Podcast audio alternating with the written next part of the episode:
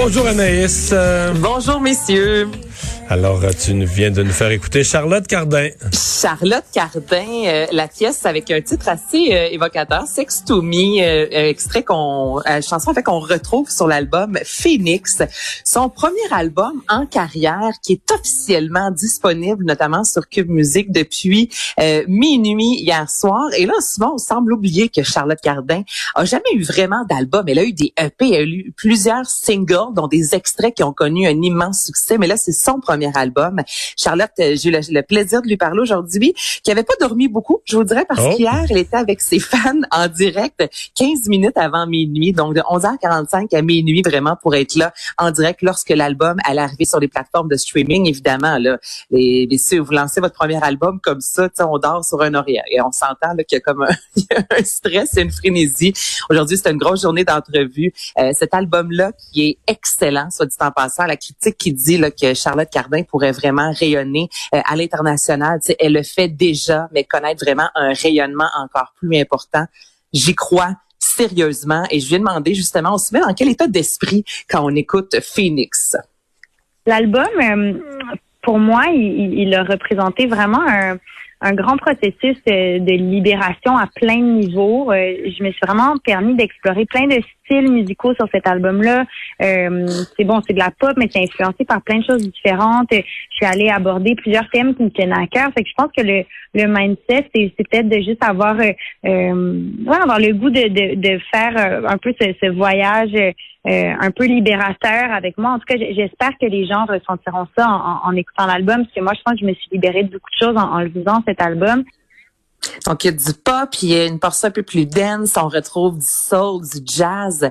Euh, Charlotte qui a travaillé quand même trois, euh, trois ans fait sur cet album-là, qui euh, était prêt presque au mois de mars l'an passé. Donc, elle a pas tant retravaillé. Je ne sais pas pour vous, même ça, moi, je termine un album, puis je laisse un an de côté. J'aurais tendance, par moment, on dirait à me dire, ah, je vais le retravailler, peut-être que c'est pas assez bon. Est-ce que c'est votre genre, ça, ou une fois que le livre est fermé, on le rouvre pas?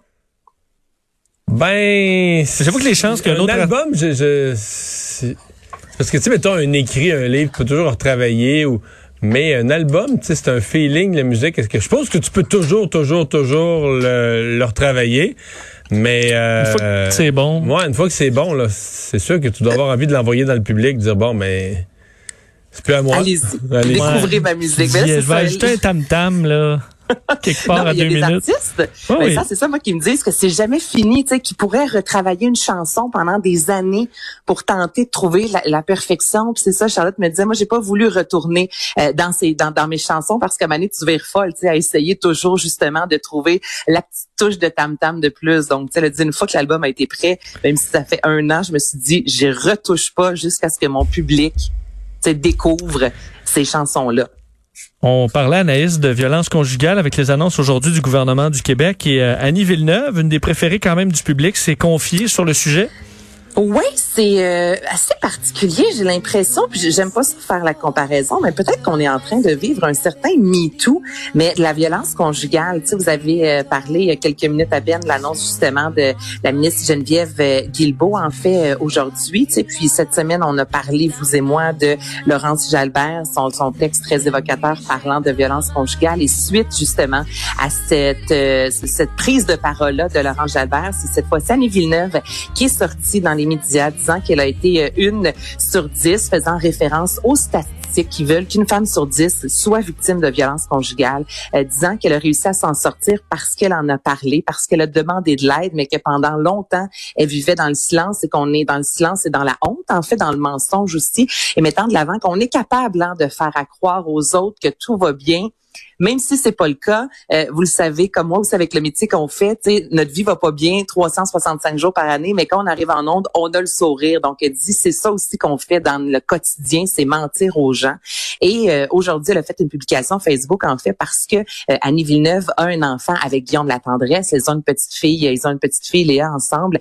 Donc là, elle est allée quand même spécifier qu'elle ne parlait pas du père de son enfant parce que vous savez aussi dans les médias des fois ce que c'est, c'est pas long une personnalité publique, c'est ça en plus. Exactement. Donc là, elle est vraiment, elle est sortie à les spécifier, disant, moi, je ne vais pas accorder d'entrevue, mais je veux juste pas que les gens s'acharnent en disant que c'est Guillaume la tendresse. Je ne faisais pas allusion à lui. Donc, c'est bien aussi qu'elle ait spécifié le tout parce que là, euh, c'est la première fois qu'elle a pris la parole. Ça fait deux jours de ça. Donc, ça fait un 48 heures que euh, sur sa page Facebook, les gens posent la question puis ça commence. Pauvre Guillaume, tu vois ça passer. C'est pas très agréable, on s'entend, là. Non, mettons. C'était bien de le préciser euh, si c'est la c'est ça qui est la vérité. Euh, le le week-end risque d'être long s'il n'y a pas de hockey, là. Ça va nous prendre d'autres choses à regarder? ben, ben, dimanche soir, là, tu vas zapper en bon québécois, Mario. Tout d'abord, c'est les Oscars, 93e édition à 20h. Ce sera diffusé sur ABC. Je vous rappelle que les Oscars, cette année, battent vraiment des records de diversité. Il y a deux femmes, notamment, dans la catégorie meilleur réalisateur, meilleure réalisatrice, qui est une première. Ça fait du bien parce qu'en 2015, je vous rappelle qu'il y avait le mot-clic Oscar so white, disant que c'était juste des hommes anglo-saxons d'une soixantaine d'années qui votaient et qu'on retrouvait dans les catégories. Donc là, on est complètement ailleurs. Ce qu'on nous promet dimanche, c'est Steven Soderbergh, en fait, qui réalise les Oscars. C'est lui qui réalise le film Contagion. Donc là, on veut vraiment, euh, je voudrais jazzer le tout parce que les Oscars, c'est souvent une des soirées les plus plates de l'année. Donc là, on a envie de rendre ça un peu plus funky. Il va y avoir 170 invités, deux lieux où est-ce qu'on va euh, tourner le tout, soit à la gare ferroviaire de Union Station à Los Angeles. Il y a aussi le Dolby Theater et les masques seront facultatifs. Et moi, je vais vous entendre là-dessus parce que là, ce qu'on a dit, c'est lorsque la caméra sera ouverte, Mario, je te filme, t'es pas obligé de mettre le masque, comme quand tu es à la télé. Aussitôt qu'on éteint les caméras, évidemment, faut mettre le masque. Et là, j'imagine qu'il y a des acteurs qui vont décider de porter le masque, d'autres vont décider de l'enlever. Voulez-vous juger un acteur qui a décidé d'enlever son masque devant la caméra? Ben, si on est informé de la règle, non, mais à mon avis, dans le public, euh, c'est sûr que dans un univers où tout le monde cherche des bébites, euh, S'ils sont à distance, ils sont à distance quand même? Oui, tout le monde est à distance. Comme je te dis, c'est 170. Il va y avoir des rotations aussi, là, Vincent. Donc, tu sais, c'est pas 170 en tapon dans un coin de la gare. Tu sais, c'est pas ça. Là, puis on va se promener. La, la, majorité doivent être vaccinés en plus, même depuis un certain temps. Euh, donc là, si t'es vacciné à deux mètres, euh, ça commence à être logique de pouvoir euh, l'enlever.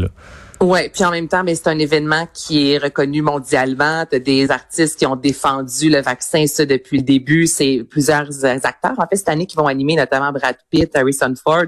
Donc en même temps, si tu as défendu tant le, le, le vaccin, de, le port du masque, je sais pas si porter le masque, ça veut dire c'est pas fini, faut continuer à travailler tous ensemble, mettre euh, l'épaule à la roue. Je hmm. sais pas, j'ai hâte de voir moi, lundi matin la réaction des acteurs qui ont décidé de le porter versus ceux qui ont décidé de ne pas le porter. Et c'est vraiment le film Nomadland là, qui, euh, qui est à surveiller cette année. Et sinon, ben dimanche aussi, je vous rappelle que c'est la finale des filles de Star Academy. On va savoir enfin si c'est Lounou, euh, Queenie ou Rosalie qui se retrouvera en grande finale le 2 mai.